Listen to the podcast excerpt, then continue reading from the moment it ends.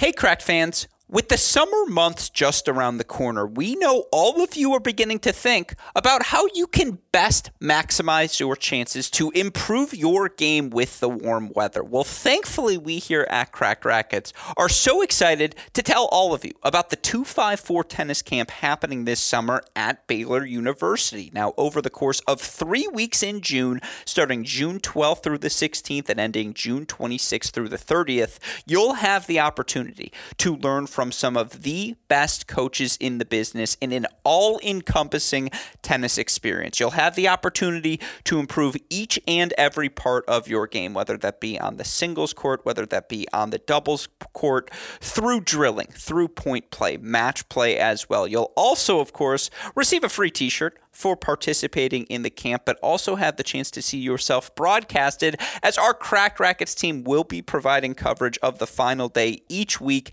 at this 254 tennis camp. Again, you'll have the opportunity to learn from some of the best coaches in the business. I promise Coach Michael Woodson and the Baylor team going to make it an extraordinarily enjoyable time. How can you get signed up today? Well, you can learn more information by visiting the Baylor website by going to baylor.edu slash athletics slash tennis camp. Again, that's baylor.edu slash athletics slash tennis camp to sign up today. Now, this camp open to any and all entrants, but limited only by age, number, grade level, and or gender. Again, you can learn more about this camp by going to baylor.edu slash athletics slash tennis camp today. Don't miss out, folks. Going to be three very exciting, fun weeks of tennis down at Baylor University. Be sure to sign up for the 254 tennis camp happening at Baylor today.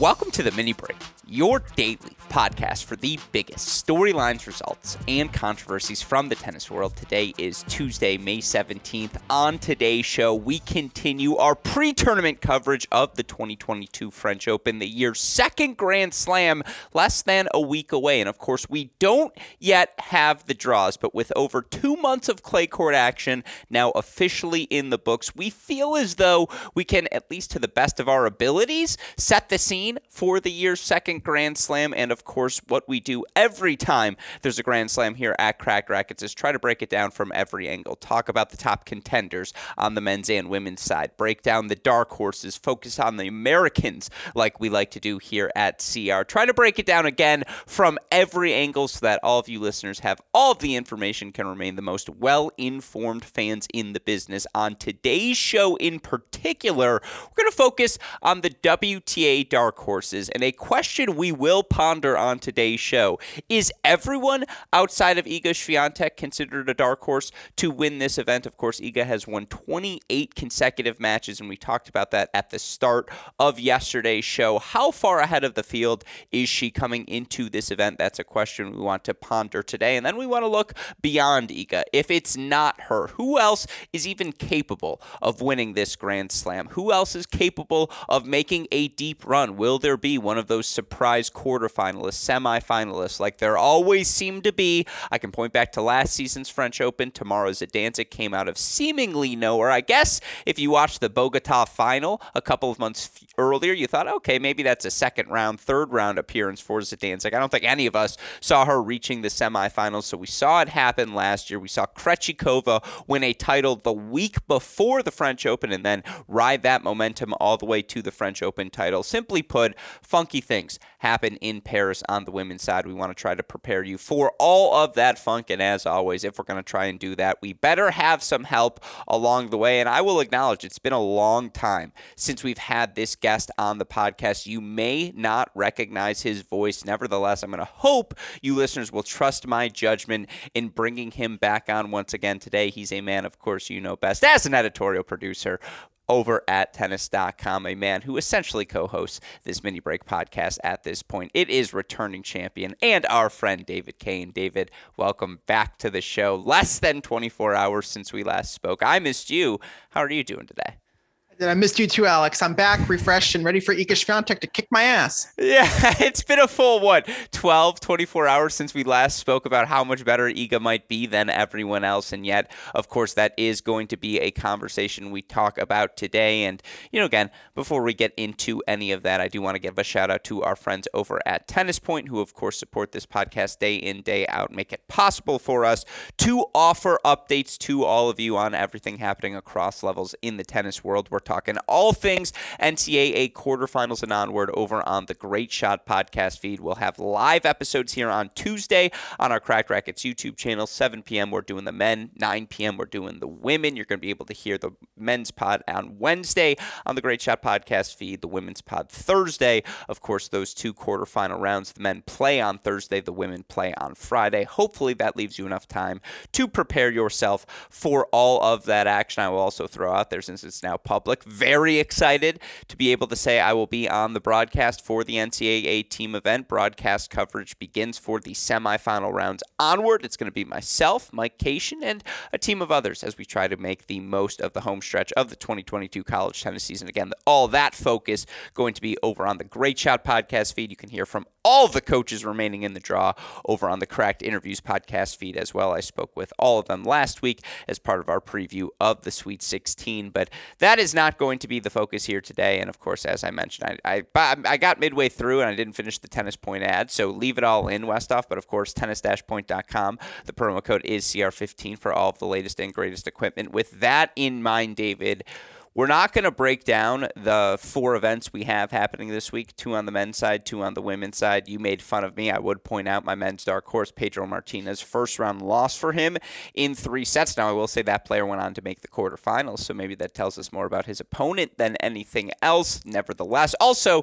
what would that match have looked like three out of five? That's a, we don't have to we don't have to rehash. It's the only argument. Pedro Martinez reference allowed on this podcast. Okay, right that's fair. That um, we don't have to rehash that argument Source here spot. today. But I did refer to the fact you remember last year, of course, Barbora Krejcikova. What was it in Parma or wherever it was that she ultimately? I believe it was Strasbourg. Strasbourg, yes, thank you, Strasbourg. Was it Coco Gauff who won in Parma?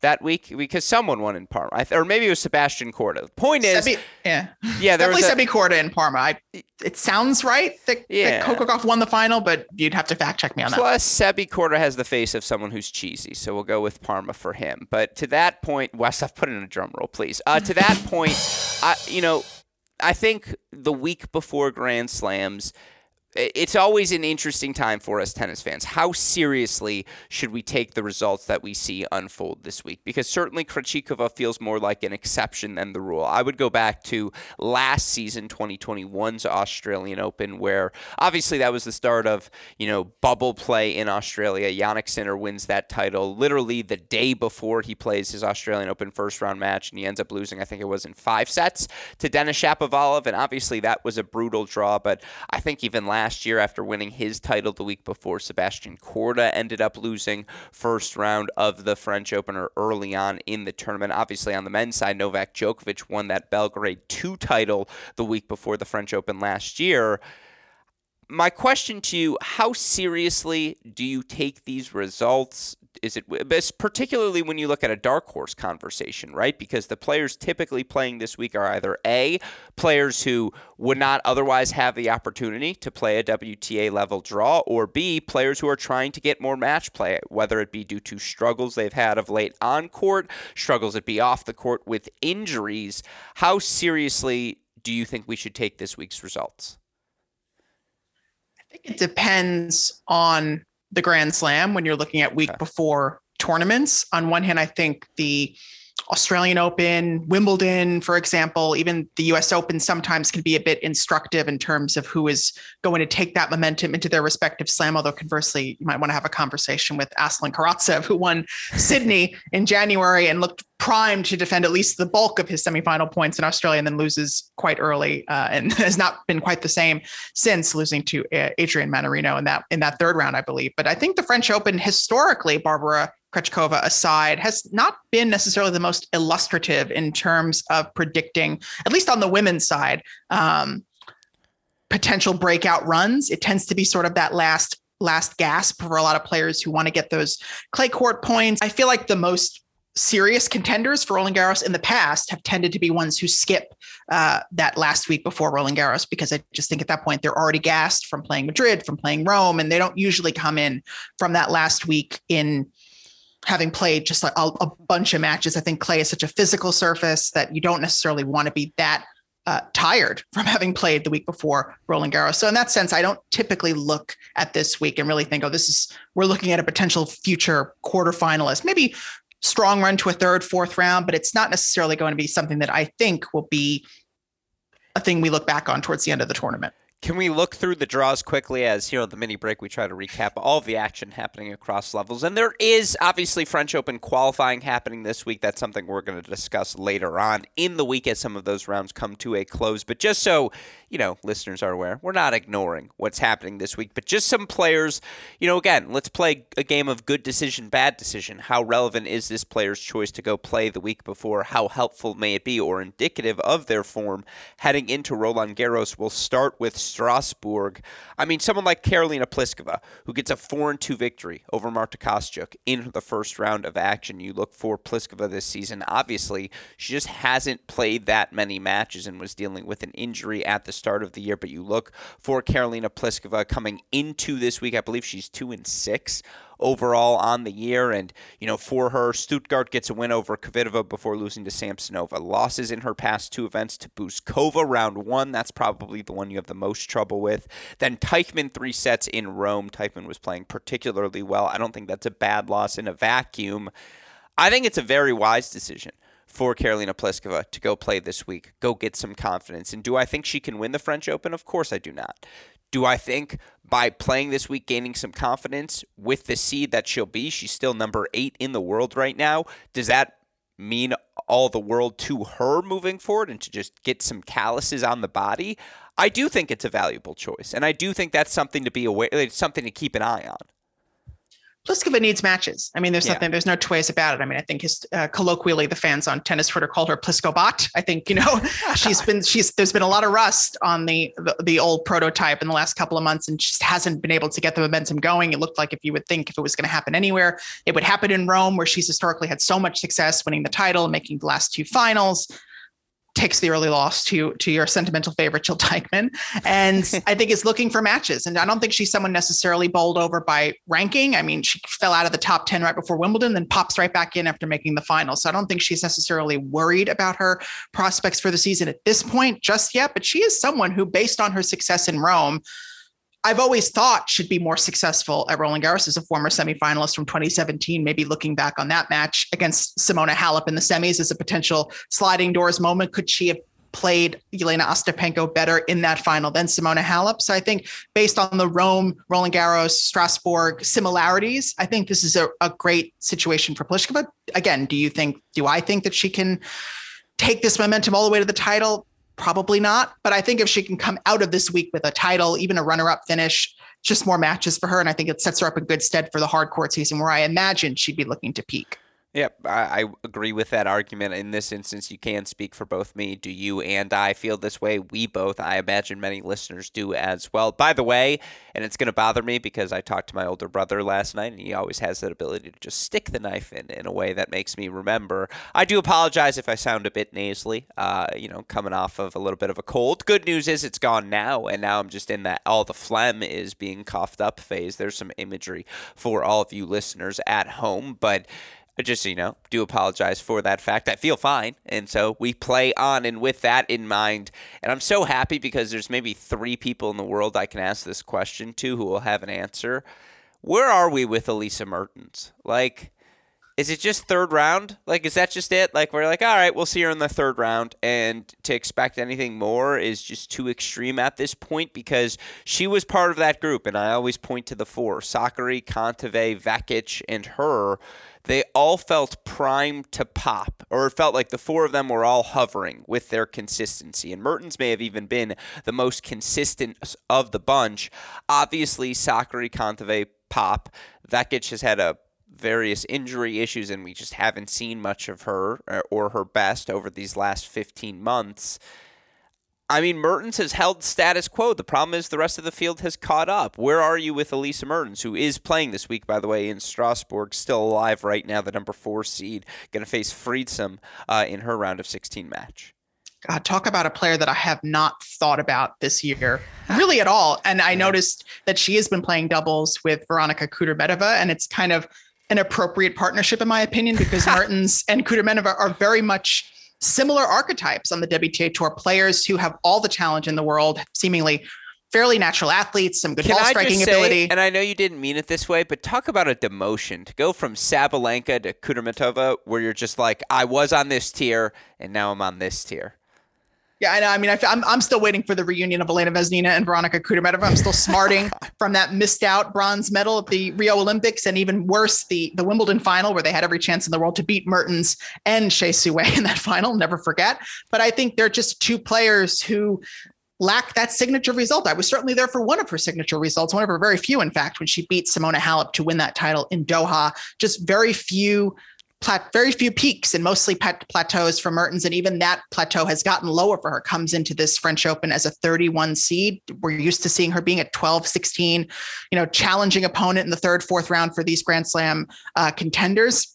You know, going to be an early uh, fixture for one of them, one of the top ones, in fact, uh, once the draw comes out, but just someone who has not been a factor this year in singles. And she's always been a dangerous opponent for top players maybe less so the case at Grand Slams. Just it seems to have a ceiling for all of her talent, and just you can't afford to have a ceiling on the WTA tour on a, in a situation where everybody in an environment, I should say, where everybody has a chance to potentially win a Grand Slam title. She has definitively said with her game and with her results, I'm not one of those players. And so in in a field where we're looking for as many as possible, she's not someone that can be on that I can afford to put on my personal front burner. Yeah, I think that's fair. And again, you look at that draw right now over uh, this week in Strasbourg. Right now, Pliskova, if she wins her second round match against Pero, would play Zanevska. Mertens would play the winner of Yvonne and uh, Berberovich. I want to see a Mertens Pliskova match. I want to see both of them get that match under their belts heading into Paris. And, you know, again, before you can even maybe consider them in this dark horse conversation we're going to have. And, you know, again, at, on the margin, some of the other players, Sasnovich, if she can get a win over a Kerber, she's always interesting this time of year. And, you know, someone like a Fiona Ferro, who physically I think can do a lot of different things. She's got an interesting matchup versus Golubic here, second round in Strasbourg those players are interesting. The big name I want to circle, and we can just have this conversation now because, of course, there's an event going on in Morocco this week as well. And I think I alluded to it yesterday, and you were laughing at me. Garbine Muguruza, 3 and 2 victory in her first round match. She plays former, I believe, surprise quarterfinalist in Trevisan uh, in her second rounder for surprise quarterfinalist at the French Open, I want to say from 2020. Uh, Muguruza playing her in her second round. I mean, look, it's been a year for, from hell for Garbine Muguruza after a year that you just feel like every big opportunity for Muguruza broke against her last season at the Slam. Certainly, if you play 2021 10 times, Garbine Muguruza is ending up with at least one Slam title in one of those 10 seasons. I mean, this year she has not been good by any standard you want to measure it. You look for Garbine Muguruza, six and seven overall coming into the week on the year. You look at her from a math perspective, the hold percentage seventy point one, it's below her career average. The break per, by two percent, the break percentage thirty two point one, five and a half percent below her career average. Now, I know there have been some injuries. There's been some starting and stopping for her as well. She just has not. I mean, she hasn't found any rhythm in any tournament she's played. This is, you know, she's won two matches in just one event this season. And even then, that was in Doha, where her 2 and 2 loss in the quarters to Ostapenko. Stark contrast to her performance in the Middle East last season. I mean, I again, I think Garbine needs this. I always say I have my Muguruza theory is the moment you counter out, that's exactly when she goes on one of those runs. In terms of the intangible, unmeasurable things, this feels like one of those moments, David, where like no one's talking about her, no one's thinking about her. That's when she does the stupid. Like this feels like one of those Roland Garros where the stupid could happen. I mean, I personally been counting her out since January. So by that logic, she should have won the Middle East swing and won the Sunshine Double based on how little confidence I had in Garbiñe Muguruza. No disrespect yeah, but the problem her, is her I didn't. I still had confidence in her. So it has to be a mutual. Like everyone has to be doubting, and I think now everyone is. The mu- mutual demotivation. But um, yeah. I mean, I think we look back. I think it's a situation I think it's a situation where we look back on the end of Garbiñe Muguruza's 2021 and it really does obfuscate in my opinion, the, the season that she ended up having. It was really one where she white knuckled it to get into Guadalajara for the WTA finals. And once there, was very close to not making the semifinals out of her round robin group, was on the verge of losing once again to Barbora Krejcikova in the round robin group, somehow turns that around and kind of just catches you know, a vein of form running into some tired opponents in Paula Badosa and Anett Kontaveit, you know, gets two wins over Anett to win that WTA finals. And I think people were very high on Muguruza because again, you watch her and you look at her and you see her game and just the way that she's built physically. She's got the, the great coach in Conchita Martinez. You feel like after all those years with maybe not the ideal coaching situation, she's got someone behind her who believes in her, who helps her focus and be relaxed. And yet, there always seems to be, you know, a, a hole popping in the dam of uh, of Garbiñe Muguruza's career and and gameplay, and it's been more of the same this year. I mean, I could see her potentially running the table uh, this week in the Grand Prix de SCR La, La Princesse uh, La La Meriem in Rabat, which is a tournament that I have loved spelling the name of in my WTA wraps hmm. over the years. But at the same time, she could win this title. She could lose to uh, Trevisan. She could lose to Clara Burel. Uh, she could lose to Nuria Parrizas Diaz. She could lose to Tomljanovic in the final. I mean, this it's any and all uh, permutations are possible right now for Muguruza. Even if she were to win this title, there's no saying that she would be able to take this momentum through Roland Garros. I feel like she's the kind of player who needs that that important win at the tournament, you know, at the slam itself. I don't know if she's someone who can necessarily keep the good vibes going from Rabat to Roland Garros, but you know, she's proven me wrong before. So I, maybe I won't go too hard on her career high first serve percentage, and yet she's winning only 65.2% of her first serves. That's a percent below her career average. 45.5% of her second serves, lowest numbers since I believe the 2012 season, which is when she was first breaking through onto. Back when she was Muguruza Blanco. Yeah, exactly. Um, I mean, that's because she's lost confidence in it. She's going for less on that first serve because when she tries to go big, tries to set up the big plus one ground strokes, it's just not working for her. And that lack of rhythm has leaked into everything else she does. She can't swing confidently from the baseline as an aggressive returner when she's not having any rhythm holding serve either. And, you know, she's struggling on the return of serve, just foundationally putting returns in play. That number below her career average as well by, uh, I believe, 4% right now. I mean, again, it's it's been a tough year for Garbiñe Muguruza on court, and there have been injury issues at the same time. And I know this is a running bit here on the Mini Break podcast, and we, I probably say this to you every third podcast we do. Prior to Miami last season, and really prior to her getting hurt in Charleston, Garbiñe Muguruza was the best player in the world, and you can't convince me otherwise. She had the match points on Naomi Osaka at the Australian Open. Her dominant run through the Middle East she was exceptional at that point of the year. And then she gets hurt in Charleston, and it's start and stop the rest of the way. And I mean, look, you look for Garbiñe Muguruza, you know, she turns 29 in October of this year. I'm not saying it's the end of the prime because obviously, as we've learned in the modern era, primes can be extended not only into your early 30s, but into your mid 30s. And for the freaks, you can seemingly play forever. The window is closing, though, for Garbiñe Muguruza for her to be the dominant player at the peak of her powers compared to the rest of the field because everyone's getting older. Everyone's catching up, whether it be obviously, you know, the initially Barty, Osaka generation of players, Sabalenka's, Kontaveit, Sakkaris of the world. Now you have the players even a generation younger than them in the Badosas and the Swiatek's, obviously, and Andreescu's, Kenins of the world.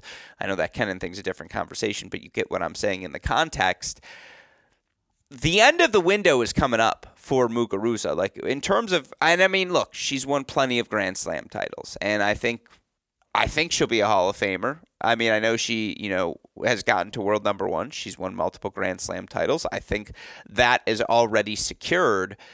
But that push to, you know, five, six, seven slams, that felt very feasible early on in her career. That window has is, is slowly, if not by the end of this year, might be shut. I don't know if I ever saw her as a seven, eight time major champion. I certainly maybe saw her more as a four or five time well, Grand Slam that, champion. and maybe that's five a, numbers the real one, right? Because of the surface versatility.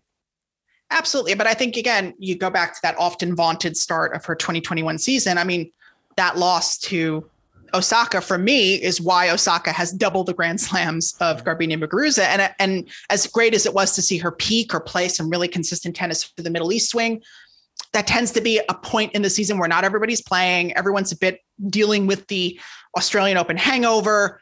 She was already starting to flag a little bit that loss, that very close loss to Bianca Andreescu in Miami. Also felt illustrative. I mean, we're talking about Andreescu and Osaka, two people who are, for me, just superior competitors when they're healthy and focused.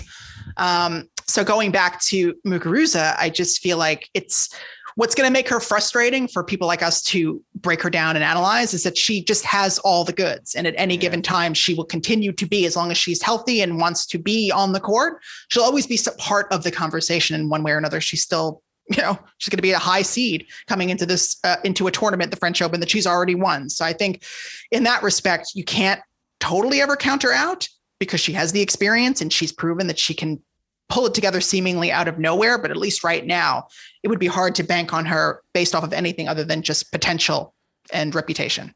Yeah, and that's why again her playing this week I think so valuable because I just have no idea what her level is at this point. And you know, again, you mentioned some of the other players playing Ajla Tomljanovic and Mayar Sharif, who's been excellent. I think Parrizas Diaz is one of those sneaky dark horses you could see not making a run to the quarterfinals, but a second week appearance doesn't feel out of the question for her. I mean, I'll always take a little Claire Lou stock, and that Lou Sharif match is and will be on my television screen. Um, yeah, I mean, again, those are who's playing this week's WTA events. We'll focus on the ATP action happening this week. Now, as you can tell, why we're having these conversations about these WTA events is in the broader context of today's discussion, where we want to break down our dark horses heading into this 2022 French Open uh, in the women's singles draw. And as we did yesterday with David, we want to break it down by category. Talk about some top 20 players who we think can win the damn tournament. Talk about if we think there will be another quarterfinal surprise, some unseeded players players we'll be keeping our eyes on as well. But, you know, before we get into that, I want to talk about what constitutes a dark horse this season. And I do want to defer to yesterday's podcast. We don't have to rehash the entire Iga Swiatek conversation we had. We talked about her 28 straight victories, 37 and 3 overall. She's on that Seles, Navratilova, Graf, Serena. Uh, I'm missing one. Pace, um, Evert Pace you know, we, we did all that yesterday. My and obviously she is a tier one candidate. She's the unequivocal favorite to capture the 2022 French Open title. And if you want, if you don't believe me, go and look via the sports books. Go and look via our friends at DraftKings, who, as of right now, French Open odds for the event one week out. Iga Swiatek now plus 100 against the field. They're not giving you anything they feel like Iga's a pretty comfortable favorite. After that, you go, you know, all the way to 10 to 1 odds. That's how big they're offering you on Simona Halep. 14 to 1 for Badosa and Jabeur. 16 to 1 for Sakkari. Everything after that, 20 to 1 or higher. So they are telling you they think it's Iga. There's a large delta, and then everyone else typically here at Cracked Racquets, we like to define our contenders as tier one and tier two. Tier one, you are a favorite, and you all you if you play well, you will win the event. Tier 2 means yeah, some things have to break your way, but you are absolutely in contention to win the title. I suppose my question to you, you know, and everyone beyond that, I suppose definition wise speaking, is probably a dark horse. If you're not tier one or two, then you are not considered someone who it is feasible to win the event for. I suppose my question to you, and feel free to again dissect the definitions however you'd like, but is there a tier two player as we enter this 2022 French Open? Is there someone definitively above the rest of the field, someone who has played well enough to challenge what we see in Iga Swiatek to say, yeah, like there are some tier two caliber players capable of winning this title? Or is everyone but Iga a dark horse at this point? I think there is. And it's ironic that she is this tier two contender because I think if you looked up dark horse in the dictionary, you would see on Jabeur's face, sure. smiling and waving, maybe having just hit a very wacky drop shot or on the run winner that kind of just makes your head explode. But I think at the same time, she's really the only other player that I feel confident even putting in the contender conversation right now. I think you can also make a case, perhaps, for Aryna Sabalenka, but I think when we're talking about intangibles and just sort of momentum, I think you have to give the edge to Jabeur just narrowly behind Iga Swiatek, and that's only because we're talking about a 128 player draw. A lot of things can happen.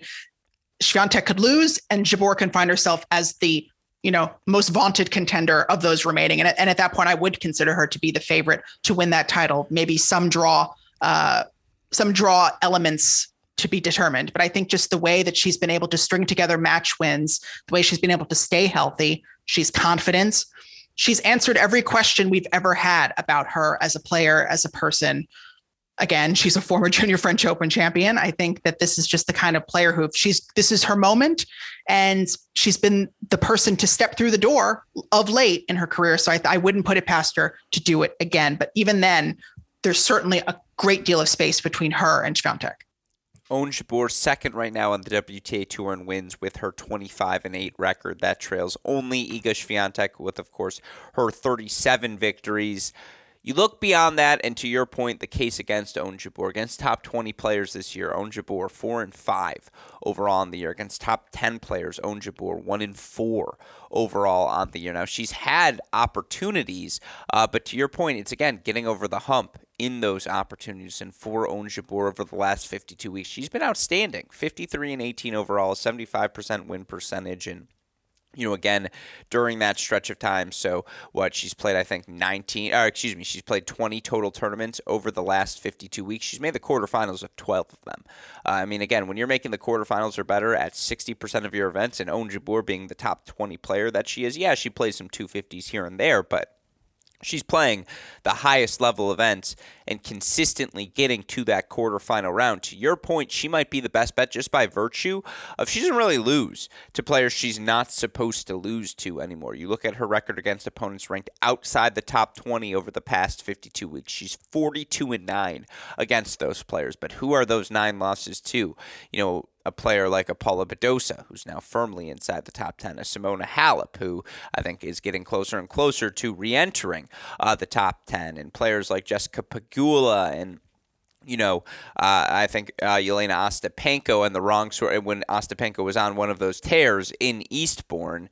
You have to play extraordinarily well to beat Ons Jabeur right now. And again, I think one of the trademarks of the WTA Tour, this is not a hot take, over the past 18 months has been the inconsistency. You know, there are a lot of players who can play extraordinarily well, but who's going to play well in any given week? The standard deviation from the Ons Jabeur floor to ceiling in any match is as small of a delta as you're going to see right now out of anyone not named Iga Swiatek. And that would probably be the case for her to be, be in tier two. That said, I can't put her there because I just I don't see the world where you know, and you know again, Ons Jabeur was nursing a double-digit win streak going into that Rome final. But who did she beat in that double-digit win streak? You know, again over this stretch of time, who have been the impressive victories? You know, a good win over Simona Halep, three and two in Madrid. I agree. You know, three-set win over Jessica Pegula in Madrid as well. Like the Sakkari three set win, that had more to do with Sakkari, in my opinion, all due respect, than it did with Jabeur in Rome. And like you know, she beats Bencic in Madrid. That's a three set match as well. I just feel like that's a toss up. She had a bunch of toss ups go her way, certainly going into the French Open. But can she win four toss ups in a row? Like, I don't know if I'm there. I, I don't know if she can. I mean, the question is, will she get four toss ups in a row? I think Ash yeah. Barty can talk That's to you about how point you don't necessarily have to play a lot of top 10 players anymore to win grand slams hate to say it but i think with Ons Jabeur i mean she's beating the players in front of her nowadays and that's not something that she was always able to do. I mean you talk about that ceiling to floor ratio the fact that she has become one of the most consistent players is not only a testament to her improvements and the fact that she's been able to shake off you know some crappy second sets from her you know got bageled twice and route to winning madrid. I mean that's sort of Ons Jabeur in a nutshell but at the same time it's also an indictment against the rest of the field who, while they have improved, they've taken a bit of a backslide in this clay court swing. I mean, I think when we were leaving Miami, it felt like we were getting a congealed top tier of players and things have gotten a little loose again. I think that's that's the kind of environment that a player like Ons Jabeur can slip through. I think you're right. When she gets up against a top 10 player who's feeling confident. I go back to that Wimbledon match against Aryna Sabalenka, where it was like Aryna took all the air out of the stadium. That's not just because the roof was closed. She just was in a zone and was able to just take the racket out of Jabeur's hand. There was no time for gimmicks, no time for silliness. That was it. But I think at the same time, we go into this field and we go into what the draw is potentially going to look like. Jabeur might not get that uh, murder murderer's row of of top flight players, and she may end up leaving this tournament as one of them. Yeah. Well, I just and again, I know it's a separate conversation than contenders for the title. I think she's a top five contender. I would not put her in tier two. I would put Sabalenka in tier two because I think Sabalenka is deserving of being there, and I think she has started to play well enough that her ceiling is high enough to where I have seen her streak together. And again, not past the semifinals, but we saw her catch fire uh, at a couple of Grand Slams last season, and we saw her, you know, seemingly just be able to find her best form in those biggest moments. And and again, and again, she's starting to serve a little bit better. Now, Iga blitzed her, obviously, last week in Rome, but I would put her in tier two because I think she's starting to play better. I just don't think Kontaveit's healthy enough. I don't think Badosa is healthy enough. You know what? I will put Jabeur in tier two because someone else has to be there besides Sabalenka. I don't want to give up the rest of my top five contender list. That is probably the end of my tier two, though. I mean, I think the next closest player who would flirt with that tier, obviously Simona Halep would be one part of the conversation. But like the next closest might be Amanda Anisimova, who I just don't think we can put there, given, you know, Anisimova right now 28 in the live rankings. Yeah, she'll be seeded, but not going to be a top 10 seed. I don't think you can firm, put her firmly in tier two. We'll get to her in this dark horse conversation momentarily. Are there any other tier two players that I'm missing that you would put in there? Of the top 32 seeds or of the top 10, what are we looking at? You can take whatever you want. Tier two is tier two. tier two. I mean, I would have been more confident about the Halep pick had she not done what she's sort of done the last couple of matches in Madrid and Rome. I mean, the way that she took out Badosa, it really felt like she was putting her stamp on this clay court season. Was a big opportunity for her to rack up a lot of points and sort of assure herself a return to the top 10. We'll still have plenty of opportunities to do that with no points to defend in Roland Garros and Wimbledon. I'm still a bit bearish on Sabalenka. I think maybe part of that is just because I'm still quite traumatized from her semifinal against Leylah Fernandez at the US Open. I don't know if I necessarily trust her that late in the tournament when she is the odds-on favorite just on paper to to win that slam will she get the job done and, and it's strangely if i had to swap in jabeur i kind of feel like jabeur might have won that title i think there would have just been just enough uh, grist, just enough weirdness that she would give uh, those youngsters in Fernandez and Raducanu that maybe she would have come away with that U.S. Open title in Sabalenka's place. And I don't know if I would have said that back in August, but just based on the way that Jabeur has handled herself through this clay court season, the fact that she shook off a really injured finish to 2021 is healthy and playing as well as she is. I, I, I really do have newfound respect for the Tunisian, who I hope will be headlining the uh, 250 event that's meant to debut later this season in Tunisia. I mean, it's really it's a new day on the WTA calendar. But I think with that said, I would love well, to have. Put, if, I, if I can stop you there, quick tangent. What do you think of the fall calendar? I liked it. I think you could really see the footprints and you could see the fingerprints rather of where the tour is going with that absence of uh, China cities that used to really clog up the end of the year. We're seeing tournaments in Estonia. the Kontaveit influence and Kaia Kanepi influence is real. We're seeing that the tournaments in Tunisia, uh, the the Ansfluence, as I tweeted, is very real and very uh-huh. very much alive. And I think we're just seeing tournaments, and even in uh, in Poland, you know, with respect to Iga Swiatek, I think we're seeing the and WTA tour and Hubie. But yeah, but I think when we're looking at the WTA calendar, I think we're seeing the tour go where the players are. And I think that's a great strategy because if you're, I think if you're a young Polish fan, a young Tunisian fan, a young Estonian fan, you're getting into tennis because of the results from your your country's favorite daughter at this point. I think you then want the opportunity to go to a tournament and see them play. And I don't necessarily think that was the case when they were having to be uh, confined to your your Zhengzhou, Wuhan, Beijing, uh, trifecta as was becoming the case in 2019 so i think it's a good it's a good strategy on part of the wta and I'm, and I'm also very happy to hear and see that there will be a wta 1000 in guadalajara. If it wasn't going to be the wta finals destination for a second straight year i was really happy to see it kind of earn its place on the wta calendar in an interesting spot given that it's going to be after the us open a lot of the players will still sort of be in that north american european region and maybe gives a bit of a hint as to where the wta finals will ultimately be. It can't be that far from mexico if they're going to have a big tournament in Mexico, and then where are they heading next? Certainly, maybe not that far out, far well, off. I would also add that in that post U.S. Open stretch, it can be hard to entice players to play, and you know it's a lot harder to turn down an event in your home country, in you know in front of your home fans. To your point, so just getting players to play more down the season's home stretch. Now that's less of an issue, I think. Uh, certainly, given the parity on the WTA tour, you just need those points at the end of the year, but at the same time, to your point, I th- I think it's an excellent strategy. I I enjoyed and appreciated the WTA fall schedule. I think it's going there's going to be a sequence of events, including the WTA San Diego. Great to see San Diego, even if not an ATP event this year, keep their professional event license and you know continue to be able to bring pro tennis to that community. That's so important in terms of establishing a fan base moving forward. And so I was also a fan of that WTA fall schedule. But with that in mind, if those are the parameters for the dark horse, let's start talking about the players we think that can win this tournament. And I ask, as always, two top 20 players in your opinion, not in your top tier of contenders, who you still think, if things break right, can win the W uh, can win the French Open title. Who you got, David?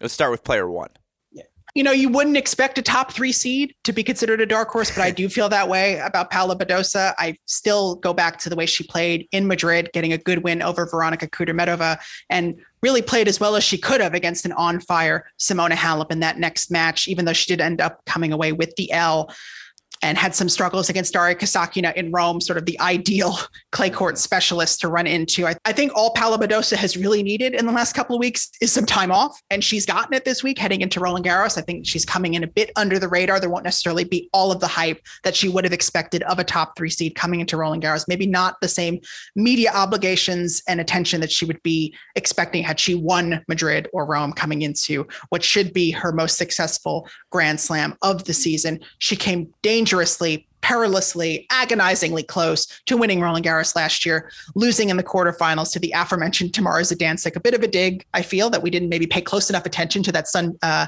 that golden swing of clay court tournaments that Zidansek uh, proved so successful at, managed to take that momentum into the semifinals of Roland Garros. But you look back at how Badosa played in Paris last year with wins over Marketa Vondrousova, that classic against Ana Bogdan in the third round was so close to beating Zidansek in the quarters in spite of all of the nerves that she seemed to be dealing with. She's a year more experienced. She's got an amazing game, durable, versatile. If she is fresh and if she's mentally fresh, physically fresh, there's no reason why she can't win the title. But just based off of her results over the last couple weeks, it would be hard for me to consider her a contender. And the question, I guess, for her is whether she can shake off her own hard court hangover and kind of rediscover her most aggressive game on clay because she's going to need it.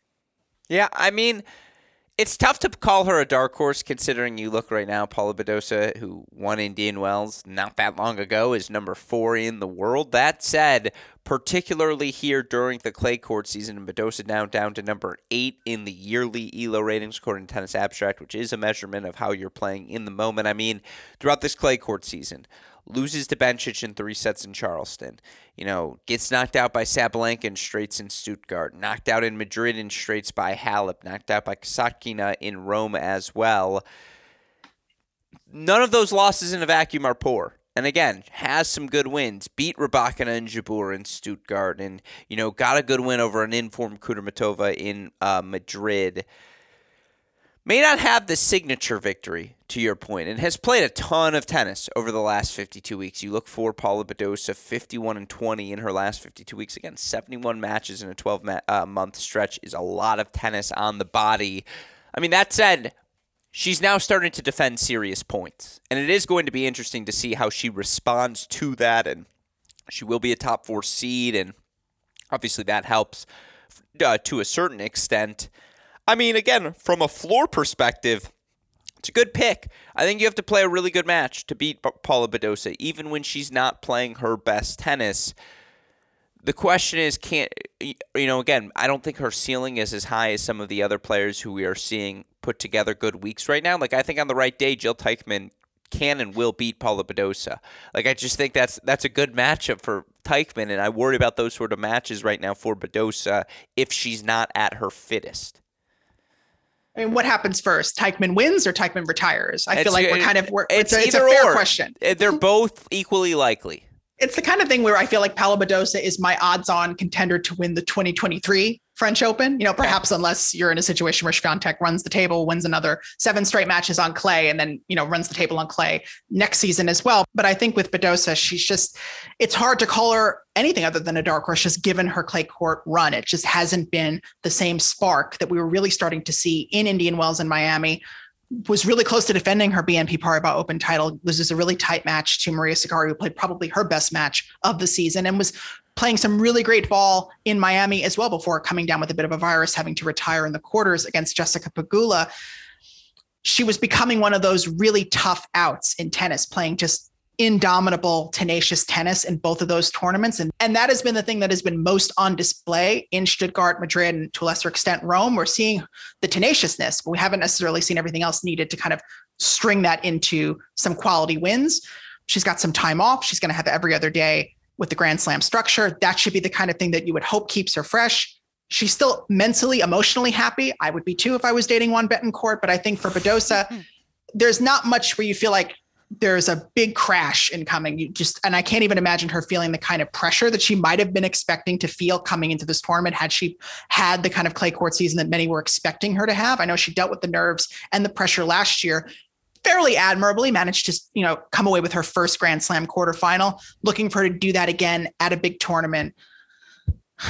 Yeah, fingers crossed, because I feel like she's certainly one of those players who, if she can do it, it would be a real destiny fulfilled moment. It would be kind of a great thing to see. No, I'm looking at this list of players, and it's really hard to see a scenario where any of them not named Iga win the title. I mean, Sakkari probably has to go into tier two because of that, just by default almost. I don't think she qualifies for this conversation. See, the thing about Sakkari is I wouldn't consider her a contender until I can see her win a big title. I think so, Sakkari is probably Okay, but if Yeah. she wins one point against Barbora Krejcikova, are we not saying that anymore? I mean, I know that's how thin the margins are Well- at that level, but like she was that close last year. Yeah, she didn't, and we don't. And I think it's the kind of it's it's that Mertens Kudermetova conundrum. You're so great and you're so talented, and no one has put more effort into physical fitness. Has really redefined what it means to be an athlete on the WTA tour, and yet. It goes to show I would still put Badosa over Sakkari in those situations because I feel like Badosa just has that natural intangible, that ability to step over the finish line. That match that she played against Vika Azarenka to win Indian Wells, that's one of those watershed moments that Sakkari has not had yet. And not only did she have that moment in Paris against Krejcikova, she had it again at the US Open and was probably even uh, considered a greater favorite to beat Emma Raducanu. And yet, based off of all of that prior results, I did not think Sakkari was going to win that match. And sure enough, she lost it real bad. And it's just one of those things that's hard to recover from. I mean, it's good for Sakkari that she's been able to maintain her level. That level to me is still not good enough to win a Grand Slam.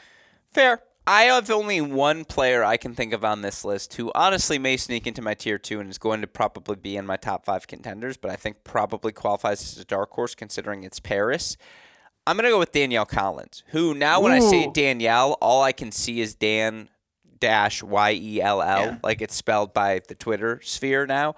Come But you look- on. Danielle Collins, 41 and 15 overall in her last 52 weeks. Last year, in lieu of playing the Olympics, goes and plays a sequence of clay court events, loses a match to Ruse in the Hamburg quarterfinals, loses a match to Kalinina in the Budapest semifinals, but wins the title in Palermo, goes on to win the title in San Jose. You look for her just this season. Who are the five losses to for Danielle Collins? Will you throw out the one to Marketa Vondrousova in Dubai where she had to retire with injury? She loses to Barty in the Australian Open final, Osaka in Miami, Andreescu in Madrid, Anisimova in Rome. On paper, none of those losses sound particularly poor. Now, context being key, she lost to Anisimova 2 and 2. She lost to Andreescu 1 and 1. She lost to uh, Osaka 2 and 1. To her credit, when she goes out, she goes out in style. Like, if I'm going to lose, let's freaking lose the match. That said, you know, win healthy. She's got that FU to her where she's just going to swing through anyone. And obviously, there's not an ounce of fear in anyone, you know, in Danielle Collins stepping out onto the court. She believes she is uh, as good as anyone she's going to be across the net from. Now, again, has she been the healthiest since the Australian Open? No, she hasn't been. Does she have the most clay court matches under her belt coming into this tournament? No, she's only got four. That said, you look for her at the Grand Slams historically and in the French Open in particular. You know, third round last year, ends up losing a match four and four to Serena. Year before that, makes the quarterfinals where she beat Muguruza. She beat Ons Jabeur. She beat Clara Tauson coming off of that Tauson victory over Jennifer Brady in round one before losing in three to Sofia Kenin. I've seen her have success in Paris before. She had a sequence of clay court success last season, so I do think if she's healthy and can get through, you know, the her first two rounds in straight sets, now it's a whole new ball game. Now she becomes a different caliber of beast. And again, if she's on the opposite side of the draw as Iga Swiatek, and she is confident and healthy, and we're at the point where Danielle Collins has reached the quarterfinals of the French Open, are you picking anyone against her? Like, I don't know if you can at that point because if she reaches the quarterfinals, she's proven she's healthy. She's proven she's fit. And at that point, with her weapons and more importantly, her mindset, like we saw it in Australia, Danielle Collins is a killer.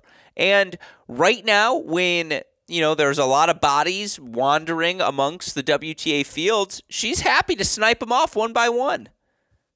I think you asked me a long time ago, and by a long time ago, I mean yesterday, who I yeah. thought would be the American to go the farthest at Roland Garros. And into my eternal shame and horror, I did not remember Danielle Collins in that conversation. I was thinking of Pegula, I was thinking of Anisimova.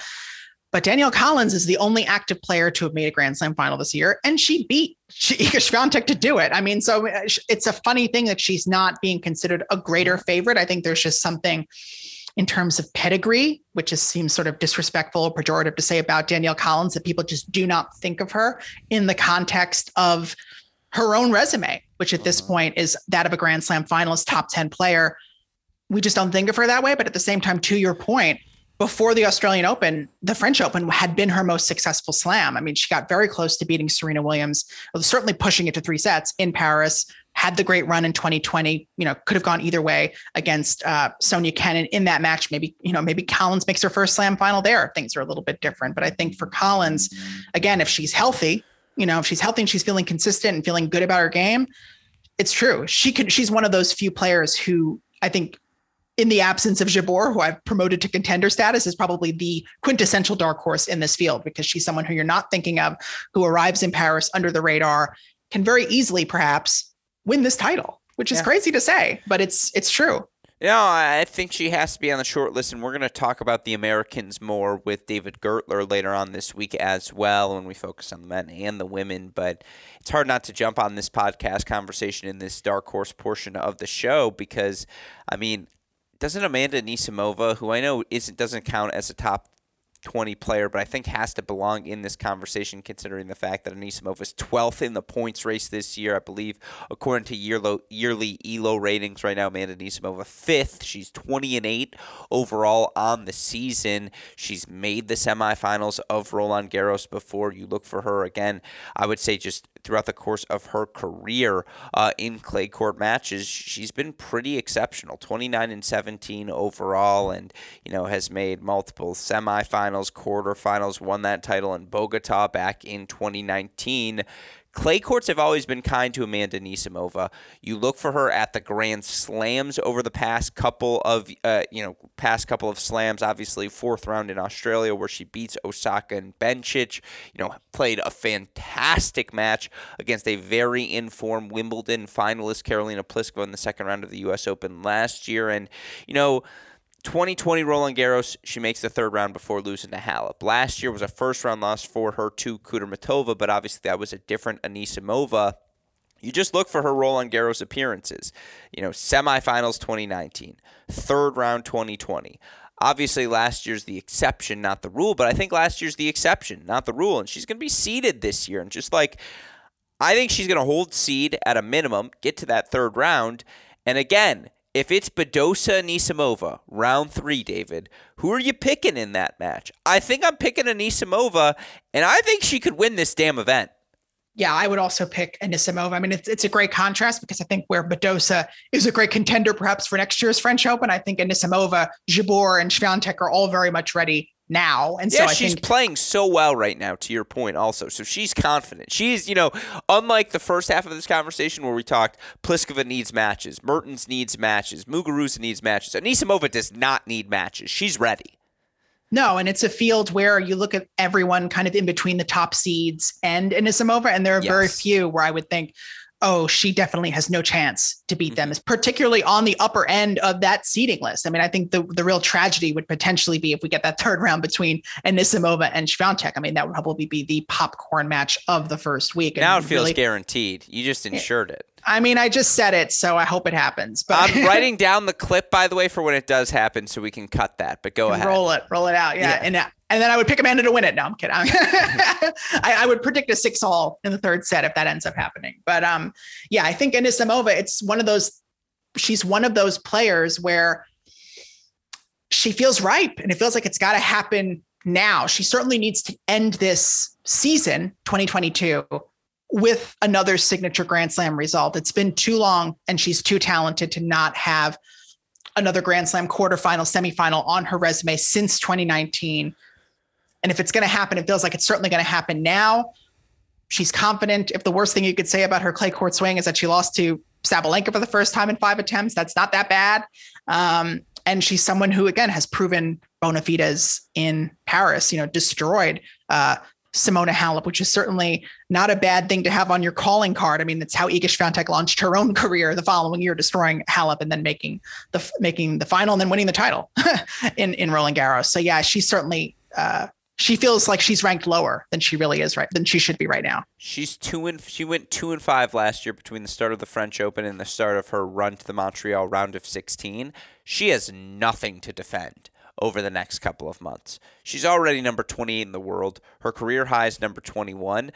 If Amanda Anisimova does not reach new career high at the end of this season, something went horribly wrong because she should blitz by that and she should be in the top 20 going into next season. Now, I don't think I need to see another Grand Slam semifinal out of her this year. I would like to see her make a second week, absolutely. And I would like to see her make a second week holding seed at the U.S. Open. Like she should be top 16. It feels like going into New York and be one of the players who we're not talking about in the dark horses, who we could be talking about just openly as a contender. And that's crazy to say because she doesn't turn 21 till the end of August. And you know.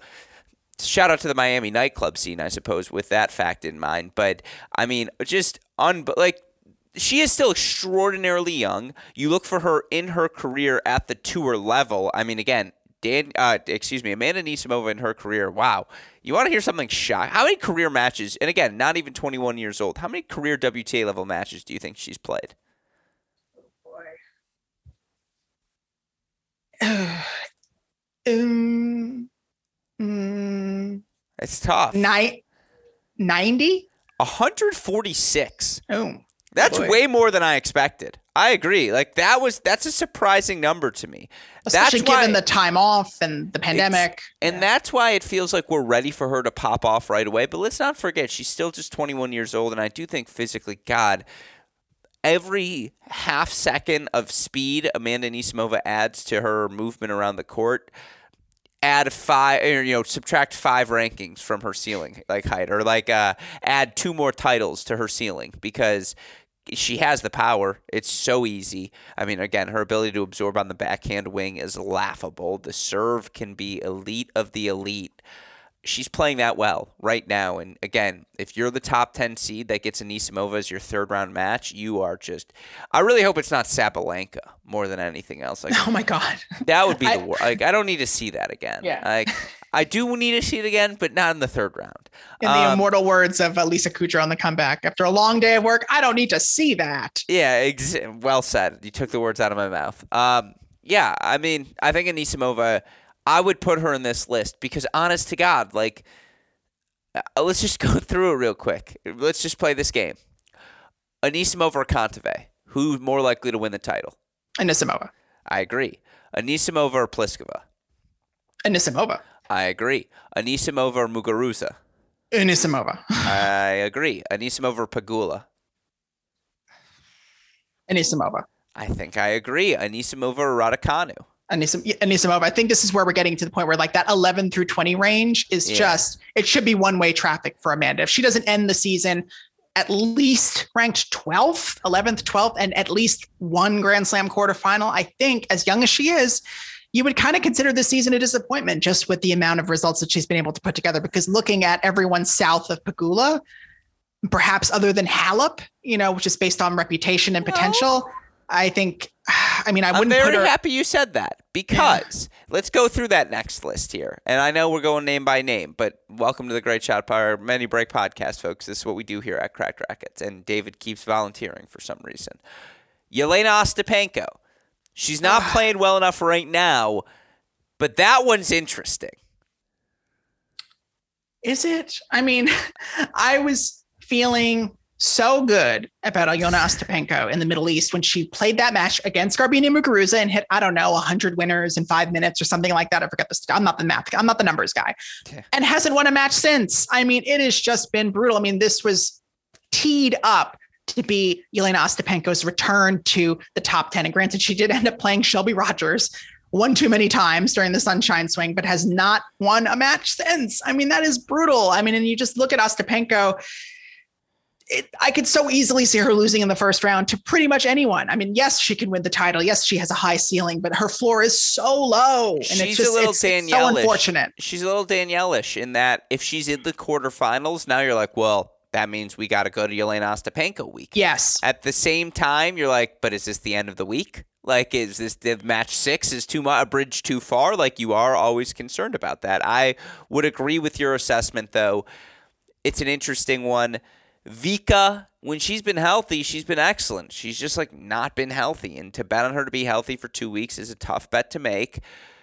I'm always on the Rybakina bandwagon. We don't have to do that again because God knows we've had that argument enough. But I mean, what's the bad loss for Rybakina over the past stretch of time? Like you look at what she's been able to do. All right, I, am sorry, we're doing it right now. They're just the two other names and the ones I think are most interesting. So for Rybakina on clay, loses to Kalinina and Charleston, but that's not real clay. Loses to Badosa and Stuttgart, seven six in the third loses twice to Teichmann, first time in straight sets, second time in three sets. Rybakina was what a quarterfinalist, I believe, here at this event last season. Like mm-hmm. again, her power tennis, she's named number one. The other one I have to throw out there, and I know it's not her surface du jour, but Belinda Bencic, who's just like playing really well right now, and in my opinion, playing the best you know, tennis of her career, 25 years old, losses on the clay, round of 16, three set loss in Madrid to Jabeur, you know, straight set loss at ropes, six and one though to Anisimova. She wins that first set. Maybe it's a different ball game. I think actually Bencic is the one who's quietly played the best tennis really since that Olympic run. She's managed to capture that momentum, sustain it. She's just been healthy for 12 months consecutively, 18 months even for the first time seemingly in her career of all of the other players that we have, you know, and we've talked about a lot here now, Collins would be my number one pick here. I actually would throw Bencic in that number two spot. And I know that's a lot to say on red. Cl- well, I'd throw Anisimova in that two spot. But then I'd throw a Bencic in that three because I do think she has played extraordinarily consistently. And again, if you have any doubt in your mind, she's just going to kill you because Bencic has one speed, and that speed is attack, attack, attack. And when she's as confident as she is and as fit as she has been since her first injury back at 17 years old, I just I'm a believer right now, and you know the numbers back it up. For Bencic, career high hold percentage, career high, you know above her career average in the break percentage. We don't have to do the full stat breakdown here, but I'm curious if you feel that way about her also because I have seen it of late with her, like I like in in the best way possible. Yeah, I don't. I think especially with red clay, I think if you're sure. Bencic, you're looking to maintain this form onto grass and hard courts because I think that's ultimately where she has her best chance. I don't think she necessarily wants to kill herself to sure. make the third or fourth round of Roland Garros and then be injured and not be able to play on grass or the bulk of the hard court season. I think it's sort of an unsexy pick, but I think I would still put Simona Halep, you know, in that conversation above okay. Bencic just based on what she's been able to do.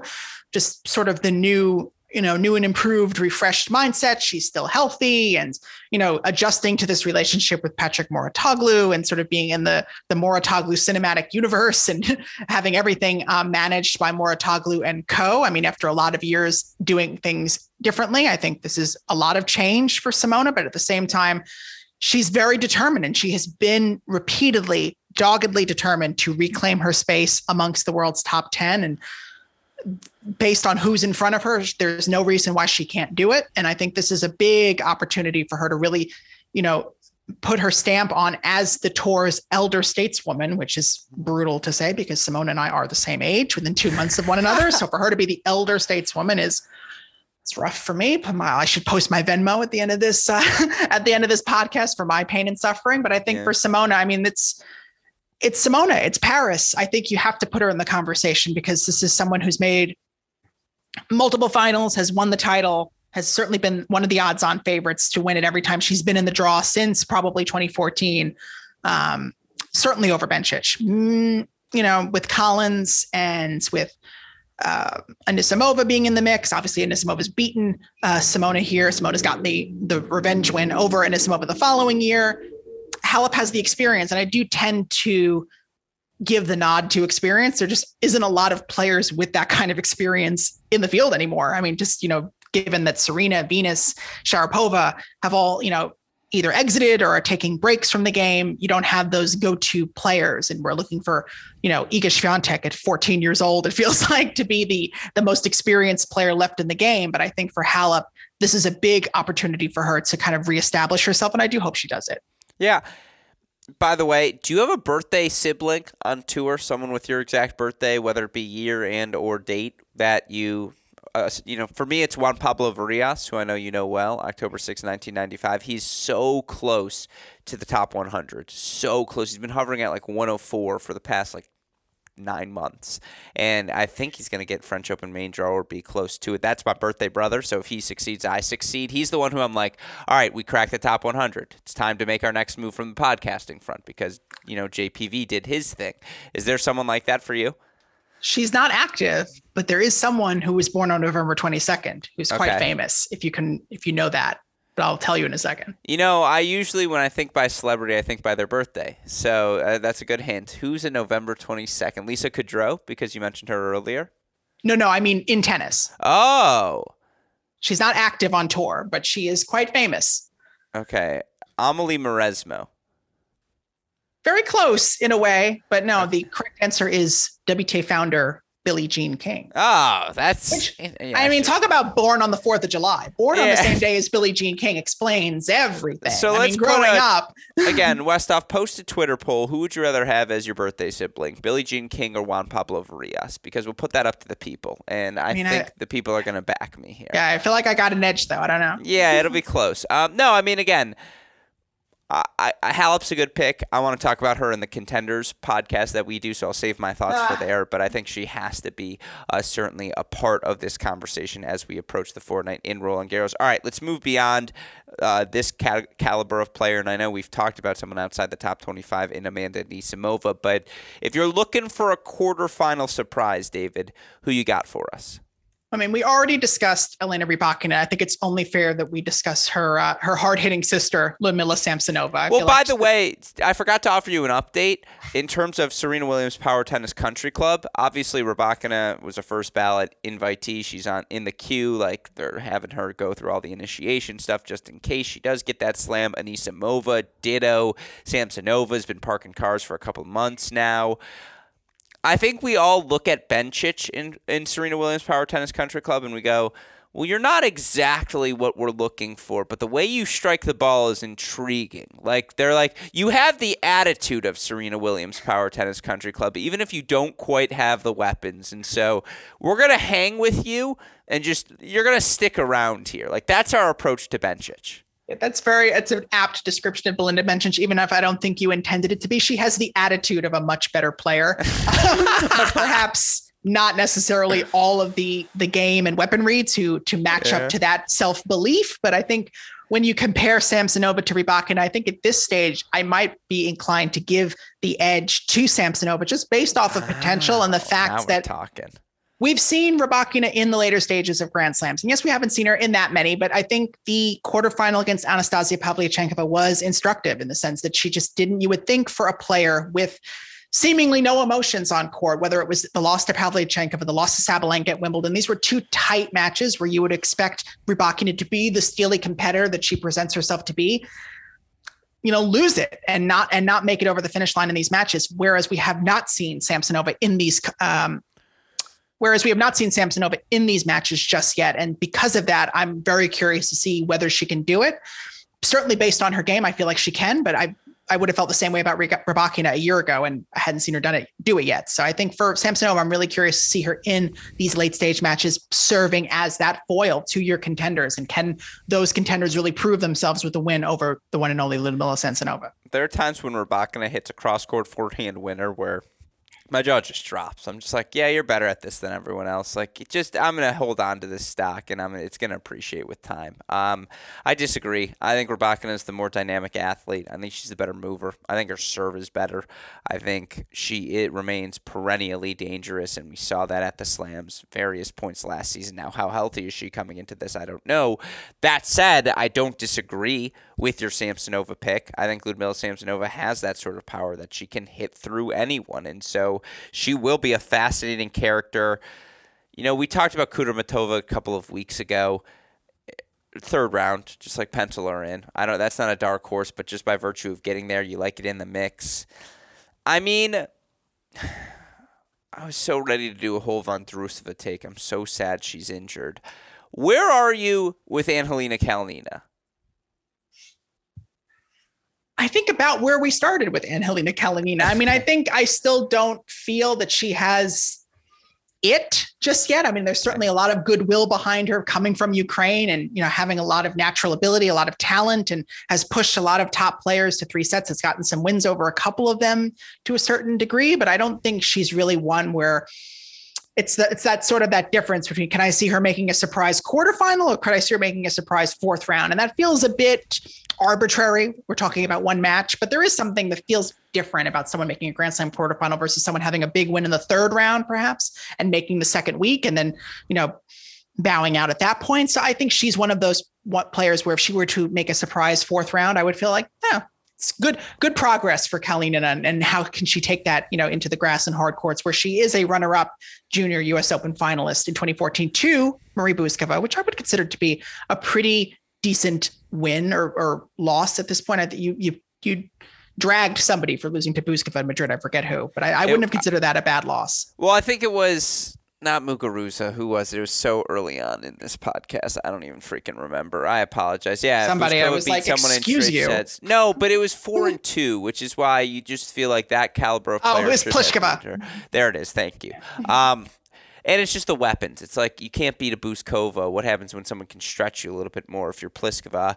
I mean, you look for Kalinina. Has she ever advanced past the second round of a Grand Slam? No, she has not. How many main draws has she played at Grand Slams in her career? She's played five main draws in her career. That said, I still think – you know, again, what she's been able to do over the last 52 weeks 43 and 19 overall. Physically, she's just a nightmare. She puts a million balls in play. She puts so all sorts of pressure on you. And we talk about the lack of confidence right now for many of the top seeds. She does not lack confidence. She does not lack match toughness. She is as fit as you're going to find. Now, again, the serve is very attackable, but she's going to put all sorts of pressure on you on the return of serve. And you look right now for Kalinina, again, amongst top 52 players right now in the world Angelina Kalinina uh, uh, amongst top 52, excuse me, amongst top 50 players in the world right now. Kalinina, you know, is a top uh, top 15 in, in break percentage. She just puts a million returns in play. She's going to make you uncomfortable. Again, dark horse meeting surprise quarterfinal round, that's probably the ceiling of as far as she can go because at that point you imagine someone with bigger weapons is playing well will probably hit her off the court. That said, she's that sort of first, second round nightmare for a Muguruza or, you know, again, an Ostapenko, one of those players who are lacking match confidence right now where she could just knock someone out early. I think she's one you have to circle early in the event. I mean, Sorribes Tormo, just because of what she does to you physically, is the perennial dark horse nightmare. I don't have a big thought on Parrizas Diaz. I would just point out she's third right now in break percentage amongst top 50 players, and we are on clay courts, and breaking serve is half the battle, and she does it about half the time. Now, the serve's been an issue for her. She doesn't have the biggest weapons, but there's a lot of Kalinina description in Parrizas Diaz as well. I mean, again, do I think any of those players are going to make the quarterfinals? That's probably the ceiling for how far any of them can go. I think those are just the nightmare week one matches who is more likely to make the French Open quarterfinal? Nuria Parrizas Diaz or reigning U.S. Open champion Emma Raducanu? That's a good one. I, the, the, British press by, be so mad at you. Raducanu just by virtue of the draw, just because Parrizas Diaz could have to play three seeds on her way to the quarterfinals or whatever it may be. Raducanu may not have to face that just by virtue of being a seed. Who's playing better? Entering the 2022 French Open, I think, is Parrizas Diaz, particularly on clay. But that would be a draw. That would the reason I would say Raducanu is because of the draw. That's sort of the brutal thing about these previews that I don't know yeah. who sets these up. That we're having these conversations before the draw is set up, but I would. You know who sets it up? The NCAA committee by putting the tournament this same week. Yeah, but at that point, I think I would be prioritizing accordingly. But that's me. That's why it's not my podcast. I am that's prioritizing. I, that's why I'm the co-host. That's what this is. This is prioritizing, so I can do both. Anyways, leave it in, Westoff.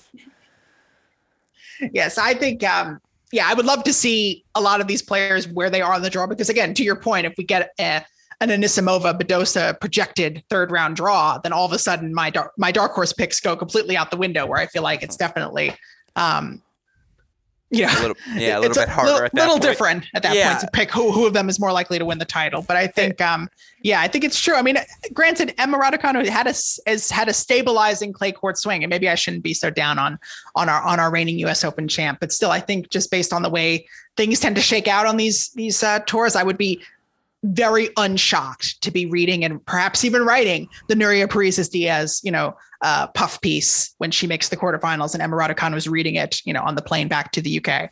Parrizas Diaz or the train. Trevisan with better pr- press. Like, is that what we're saying about Parrizas Diaz moving forward? If she gets the DK piece, but with that in mind, can we do what we did on the men's side and I just throw some names at you and we see how you react? Yes. Yeah, I'm ready. Yeah, this time you are ready. Um, all right, here we go. Putintseva. Is she a dark horse? What is wait, wait, what are the parameters? Where where where are we saying? Now we're at unseeded player that can make the second week. Oh. Putintseva? Yes. Uh, strong dark horse or just because?